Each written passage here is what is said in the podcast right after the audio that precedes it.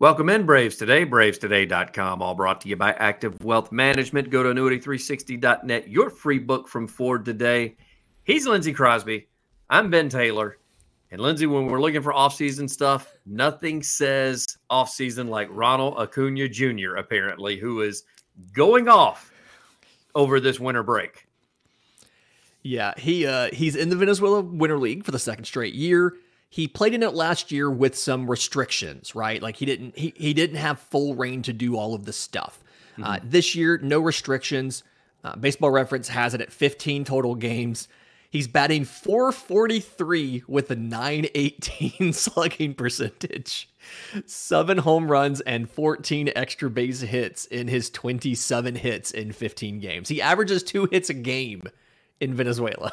He's just nuts. absolutely the highlights that we've seen thus far, and it's all oh internet related, it's Twitter related. Yeah. I doubt there's a ton of media from Atlanta as well as the Southeast in general, or Major League Baseball for that matter, that's down there covering any of this. They're it's not. usually a fan video that gets shown on uh, social media that gets shared around, but he is he is hitting absolute missiles right now mm-hmm. as far as from the plate.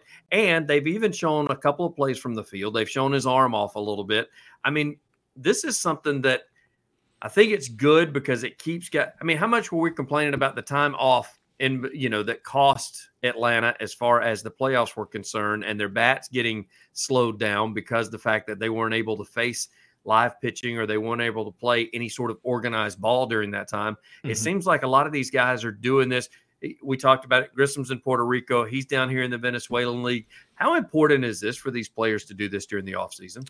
If you ask Ronald Acuña, he would say it's very, very important. He directly pointed a line or drew a line from coming to winter ball last year and getting those 10 games in with uh, his MVP performance in 2023 and talked about it, he was able to be in a competitive envi- competitive environment, but a least like a, a, a less critical environment, less pressure environment, and get full confidence back in his abilities and his knee and his speed and all of his stuff. So he finds it rather important. And honestly, the season's not incredibly long. They've played 40 something games. He's only been there for 15 because mm-hmm. he was late getting there. The season ends the end of December. He'll have a good six weeks off before the team's expected to report for spring training.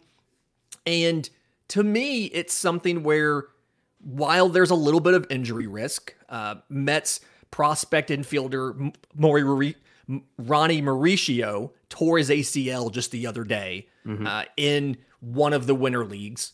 At the same time, that could happen in spring training. Gavin Lux, shortstop for the Dodgers, tore his ACL in spring training. It wasn't the WBC's fault. So uh, th- there is a little bit of injury risk, but he, he says it helps him. And and Snitker mentioned this. He's a ball player. He wants to play baseball. This is what he finds enjoyment in doing. It gives him a chance to practice stuff and to get build that confidence. And while I would hate to see him get get hurt, I'm totally fine if this is what he chooses to do for a limited portion of his winter. And I do, as much as I hate to say it too, uh, it's not like he was playing that deep until October. So he did get a break after the season before he went down there unfortunately. Exactly. I mean, he's had a lot happen in this last year. MVP, got married, now he's playing in the Venezuelan league. How much is too much, though? I, I ask you that now. They've played 40 plus games. They're going to end at the end of December. He's played in 15. What are we looking at? Maybe 20, 22 games that he gets in? I would say uh, going off the calendar, there's probably about, I think his team is – and not lined up to be in the postseason. So I I want to say it's probably 10, 15 more games. He's probably mm-hmm. halfway through that stretch. They just had their home run derby, which he won, of course. of course he won it. And so, yeah, 10, 15 more games.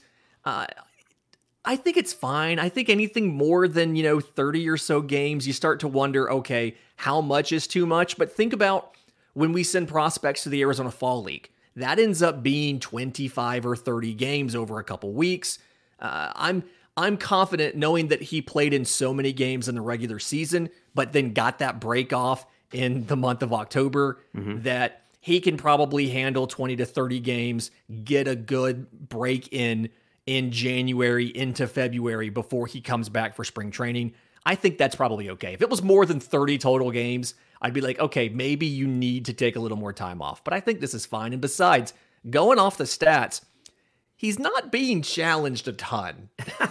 he's, he's batting 443 with a 918 slugging, not a 918 OPS, a 918 slugging. It's it's it's a little absurd. You know, really quick before I move on and talk about him coming back, I saw a tweet uh, a little bit earlier today, and it was from a Braves fan, and I didn't go ahead and look it up. This is right before we came on, and it was uh, according to um, some some site uh, in regards to baseball, his moment, the 40-70 moment or 70-40 moment, ever how you want to refer to it. I've seen it uh, seen two different ways. Was ranked as number two in all of baseball this past year, and the Braves fan said, well, who was number one? yeah. I mean, this is something that's never been done in baseball. I don't know how you put that down at number two. So he clearly is something that is special. Now, he'll get another little bit of a break because he does fly home. He's going to accept the Hank Aaron Award, uh, which is going to be handed out here rather soon. So he'll come home for a little bit, do that for a couple of days, is what they said. And then he'll head back and he'll, I guess he'll wrap the season down there. Yeah, I mean it's it's he's I think he's the third Atlanta Brave to win it. It's the top hitter in each league. Mm-hmm. Freddie Freeman won it in 2020. Andruw Jones won it in 2005. If it's a position player that wins MVP, usually they win the Hank Aaron Award. So uh, excited that he's going to have it simply because it is named after you know one of our players. Mm-hmm. Uh, again, third time that Atlanta Brave has won this, uh, but he gets a break. Then he'll go back. He'll finish up. It's fine. I think I I think it's not too much. I think, and honestly, he's at the point maturity wise where I think he understands a little bit better what he needs to do and not do to be in shape for the regular season and to ensure that he's healthy. I think, I think this last season, looking at how the strikeout rate dropped significantly and all of that, we saw some growth from Ronald Acuña Jr. And I think at this point, we probably need to trust him a little bit on stuff like this. Well, speaking of trust, speaking of maturity, what does this say about his work ethic for those that call him lazy, that say he's immature, that say he's not a good teammate? I, I, we don't say that as Braves fans. You see no. that a lot go around, not necessarily the league as much as it is outside fans that look at him. Honestly, haters gonna hate. I mean, it's yeah. it's he. I could see how if you were not a fan of the Braves, if you actively disliked the Braves, you were in Philadelphia or Washington or Miami or whatever, New York, that you could pick out individual things, you know, times where he pimped a ball that ended up being a, you know, a single or double off the wall or whatever. Yeah. You could p- pick and choose moments and use that to build a case that he wasn't a great teammate or that he was lazy or whatever. I think given what he showed last year that he wanted to play in every single game and he he only missed a game because of injury. It's not like they sat him or anything. Mm-hmm. Uh, and then the the maturity that I mentioned earlier, I think it's kind of clear now that uh, that kind of stuff was a little bit overblown. Some of it was growing pains that most young players have. You know, the next guy will be Jarred Kelenic. Soon as mm-hmm. he goes and hits a home run against the Mets to beat the Mets, you're going to hear them talking about, you know, how immature he is. He kicked the cooler and broke his foot last year. And you're going to hear the same things about yeah. Jarred Kelenic. And so it's overblown and it's, it's, I feels like it's pretty much in the past. And some of that, honestly, felt like it was a little bit of a clash between some of the old school guys in the clubhouse, mm-hmm. like a Freddie Freeman, and the newer, younger players like a Ronald Acuña Jr. that are flashy, that are showboaty, but also are still trying to respect the game by playing as hard as they can. Thank you, Ford Stokes, and the fine folks at Active Wealth, Active Wealth Management. Go to annuity360.net, your free book. As I'm telling you, only 1% of financial advisors have access to the nationwide Peak 10 Fix indexed annuity, and Ford is offering it to all of you Braves viewers and listeners. There are no advisory or portfolio fees either with the product. Ford wants to help you get more free, efficient, tax efficient, and market efficient with your portfolio, and you can do so right away. Be sure to call him 770 685 1777. That's 770 685 1777 or go to activewealth.com for more information. You can also go to annuity360.net for that free book as you see that written below us. Again, Active Wealth and Ford Stokes helping us out. Uh, get to coaches, as that was announced this past week. We didn't get to that over the weekend pod. So, uh, talk about uh, you know what has come about eh, over the last couple of days, transaction wise. It looks like uh, Snitker has filled his staff with thirst, first, third, and a pin coach. Yeah, so Matt Tuiasosopo uh, was the AAA manager in Gwinnett the last three seasons. Uh, he has been promoted to the third base job in Atlanta. When we, when it first came out that Ron Washington was leaving, and I wrote the candidates for the third base job, mm-hmm. Tui was like Tuiasosopo was one of those guys because he was the go-to fill-in when Ron Washington couldn't be yes. there. Ron Washington missed time last year uh, to go to New Orleans to accept an award, and they called Tuiasosopo up for the series. So uh, he slots into that. It's his first time he's been a major league uh, coach. So mm-hmm. that's exciting. He gets to come to the majors for the first time. Uh, and he will share infield responsibilities with bench coach Walt Weiss. So mm-hmm. it's not all on Tuiasosopo. He'll split it with Weiss.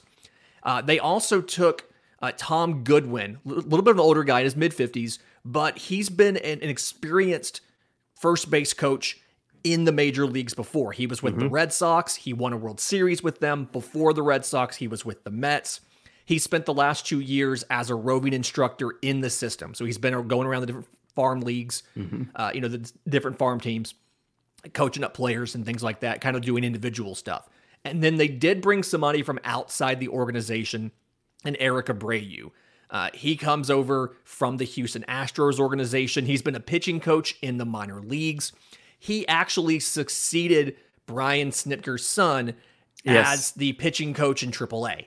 And so I guarantee you this is partly where it came from is Troy was talking to his dad and mentioned, I think, you know, I think Erick would be great with you guys. And so that's probably how that connection was made. But he's gone all the way through Houston's system.